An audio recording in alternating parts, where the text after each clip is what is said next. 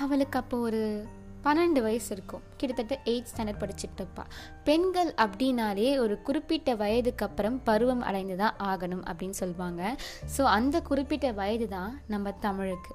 அந்த வயதுக்கு அப்புறம் அவளோட சந்தோஷம் படிப்படியாக குறைய ஆரம்பிச்சது அப்படின்னே சொல்லலாம்.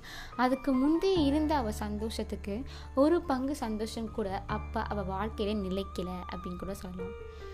அவளுக்கு படிப்பில் இருந்த ஆர்வம் அதில் இருக்கும் அந்த ஆர்வத்தை அவள் பல இடத்துல வந்து வெளிக்காட்டியிருக்கா. பத்தாவது படிக்கும்போது தன்னோட மார்க் இவ்வளோ மதிப்பெண்கள் வரணும் கனவு கோட்டை கட்டி வச்சிருந்த அந்த பெண் வாழ்க்கையில் தன்னோட அப்பாவின் காரணத்திற்காக நானூற்றி நாற்பத்தி மூன்று எடுத்து அவள் வாழ்க்கையில் மிகவும் ரொம்ப ரொம்ப அழுத அப்படின்னே சொல்லலாம். வாழ்க்கையில் ரொம்ப ரொம்ப அழுத நாள் அப்படின்னு பார்த்தீங்கன்னா முதல் முதல்ல தான்.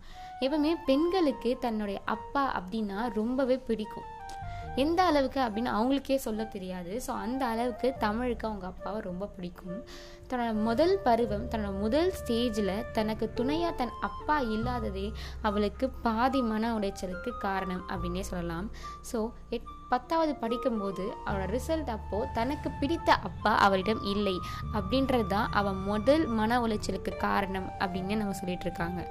ஸோ டென்த்து முடிஞ்சு லெவன்த்து சேர போகிறா அவளுக்கு எந்த பள்ளி சேர்வது அப்படின்றதே ஒரு பெரிய வாழ்க்கையாக இருந்துச்சு. ஒரு பெரிய வட்டமாகவே இருந்துச்சு அப்படின்னு சொல்லலாம். ஸோ பள்ளிகள் தேர்ந்தெடுத்தா அவள் சேர்ந்தது பெண்கள் பள்ளியில். ஸோ அந்த பள்ளி அவளுக்கு பிடிக்கல அப்படின்னாலும் போக போக செட் ஆகிடுச்சு நல்லாவும் படிக்க ஆரம்பித்தா லெவன்த்து முழுக்க வாழ்க்கை படிப்பு இல்லாமல் ரொம்பவே ஸ்மூத்தாகவும் சாதாரணமாகவும் போகிற போக்கில் போயிட்டு இருந்துச்சு. பன்னெண்டாவதுக்கு அப்புறம் படித்து தான் ஆகணும். இது லைஃபோட செகண்ட் ஸ்டெப் ஸோ அவள் படித்தா ஆனால் அவளே எதிர்பார்க்காத அளவுக்கு அவர் மார்க் வாங்கினா ரொம்ப அதிகமாகவும் கிடையாது ரொம்ப கம்மியாகவும் கிடையாது மீடியமாக வாங்கினா ஆனால் அந்த மதிப்பெண் அவளே தன் வாழ்க்கையில் எதிர்பார்க்கலை அப்படின்னே சொல்லலாம். ஸோ பன்னெண்டாவது ரிசல்ட் வருது.